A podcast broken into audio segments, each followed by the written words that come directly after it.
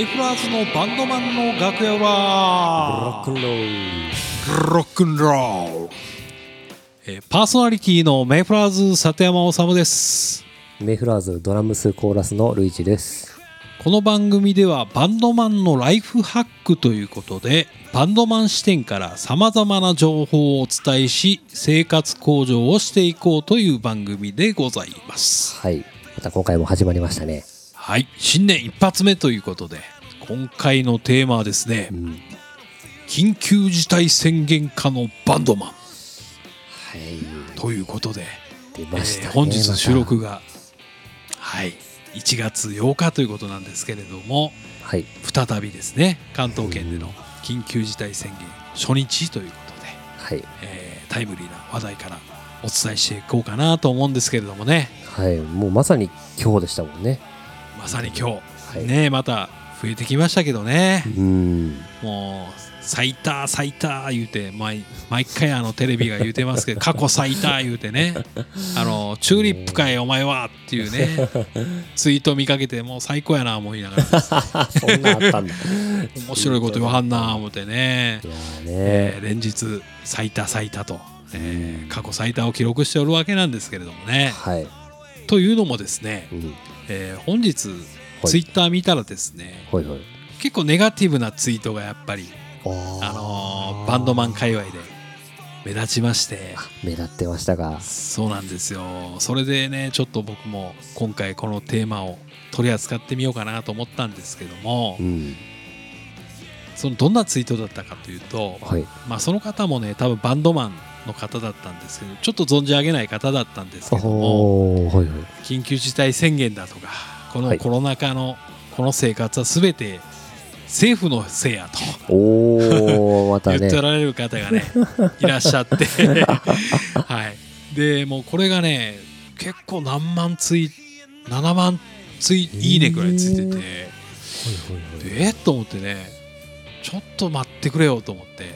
きそれ逆に気になるな。なんかね。うんうんちょっと何でもかんでもね人のせいにするのはいかがなものかなということで今回。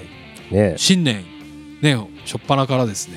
はい。ちょっと辛口な感じで お伝えしていこうかなと思うんですけどもうんね。うん。もうバンドマンの方々に多いのはですね何でもかんでもこう反抗するのがかっこいいみたいな風潮ってあるじゃないですか。確かにね。それもねちょっと個人的にはねちょっと悪しき習慣かなとか思ったりとかしていていまして。そうですね。皆さん意見言うのはね自由なんであの自由に言っていただいたらいいと思うんですけども、はい。どうしてもこのコロナに関して言ったら政府のせいっていうのはねすごく短絡的だなと思って。うん。でも世界的に見ても結構日本の政府頑張ってるんですよ。そうですねあのデータ的にもあの致死率とか感染はいはいはい。率とか、えー数値的に見たらね決してそんなあの 政府が怠慢で増えてるっていうことはなくてうん。むしろ表彰されてもいいぐらいね世界の中でも優秀なそのコロナの対策に関してはね売ってると思うんですよね。おおそうどうしてもこのそうなかなかそういうのが政府が悪いっていうふうにアーティストなんかっていうのは影響力ある方もやっぱりいらっしゃるわけじゃないですか。はい。でそれをそういうふうにね短絡的に書いちゃうとやっぱりそれ拡散されちゃうとねやっぱりすごくネガティブなものにもなるし、はい。文句言うのはいいと思うんですよ政府とかにね。うん。苦情を言うのはいいと思うんだけどこういうふうにしたらいいんじゃないかとかうん。より具体的なやっぱり意見っていうのを出していかないとそれやったらもう誰でも言えるやんみたいなね。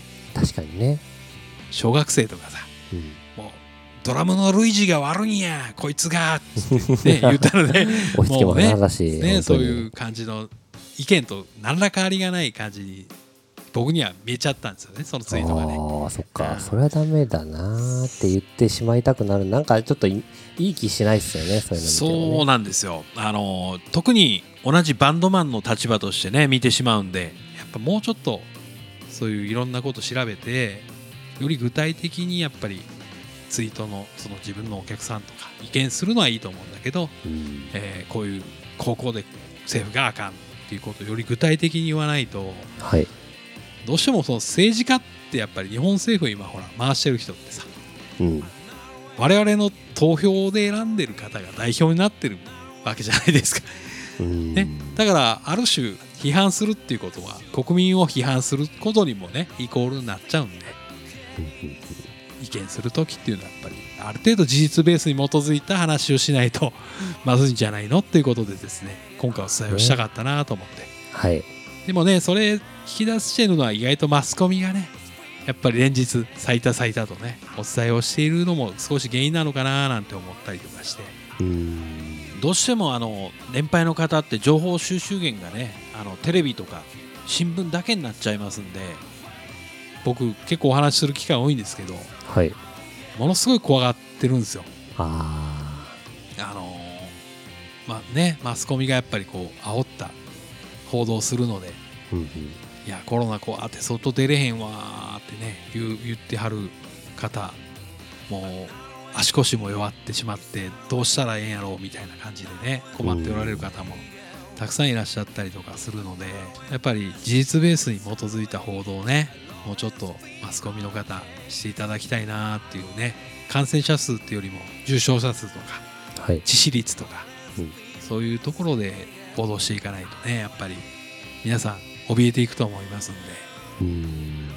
指定感染症の話とかもほらあるじゃないですか。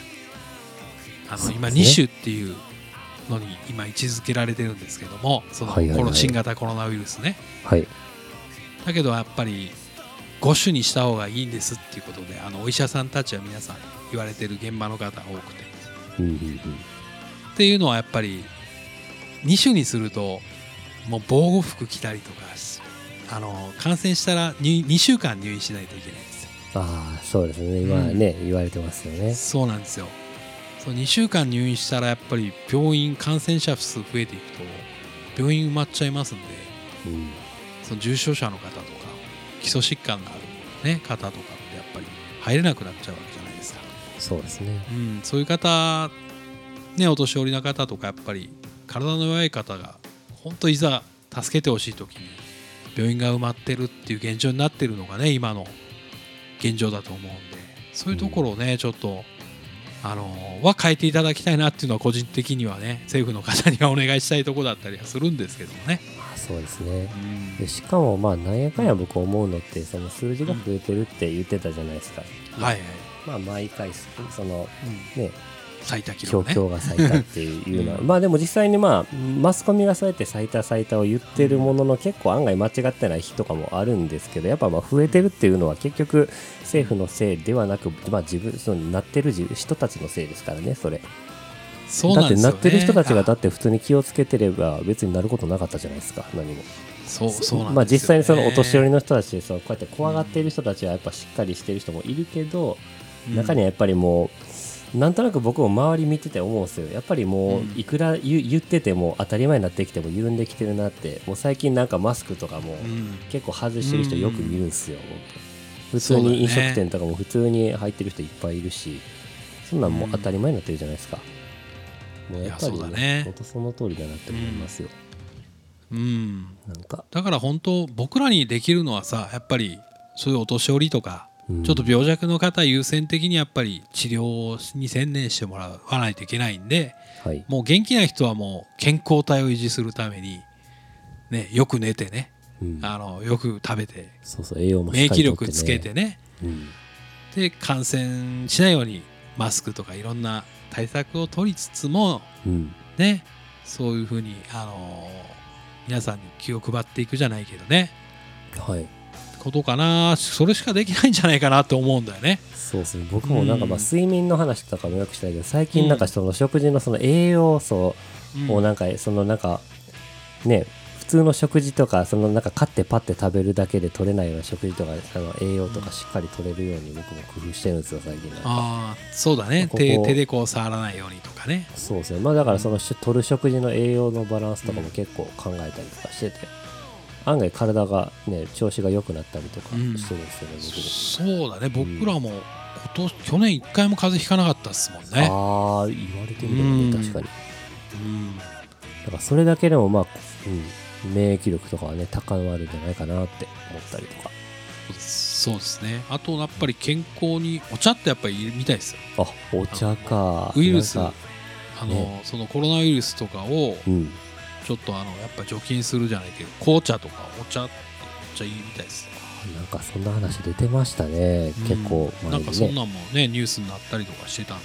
うん。ということでねなんかそういうことを、えー何でもかんでも人のせいにしとったらええもんちゃうでーということをですね。はい。今日はお伝えしたいのとですね。はい。あとですね我々バンドマンには何ができるのかっていうことね、うん。まあ、結局やっぱり僕らエンターテインメントをね提供することをうん。やっぱりね、こういう暗い時に少しでもやっぱり明るくなっていただけるようなことを、えー提供していった方がいいんじゃないかなって思うんですよね。そういう愚痴とかね政府に対する苦情とか意見言うのもいいんですけど、はい。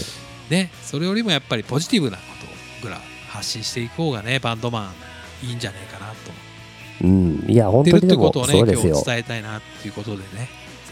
ねちょっと僕らも去年ちょっと元気なかったですけども ちょっとね今年や新曲も出してそういう曲も出しましたんでね、うん。えーちょっとそういうことを皆さんの力になれることもねやっていきたいなということでその一つがねこのポッドキャストだったりとか、うん。えーするので、えー何か他にもねな何ができるやろね、そうですね、まあ、何ができるかって僕もい今すぐパッと具体的には思いつかないけど、まあその、まあ、新曲「アップ・イ・ザ・スカイ」でも言ったように上を向いて前を向いてね本当に少しずつ何かできることを模索していくからやっぱ始めたら絶対何か見つかりますもんね本当に。そうですね。ポジティブにね、うん。前向きにいきたいよね。こういう暗い時だからこそね。まあ、こういう時だからこそねやっぱ僕らもその新しいアルバムに向けての楽曲制作が進んだりね、まあ、去年はいろいろ新しいことを挑戦したりしましたもんね、まあ、もちろんポッドキャスト以外にもね。そうですね。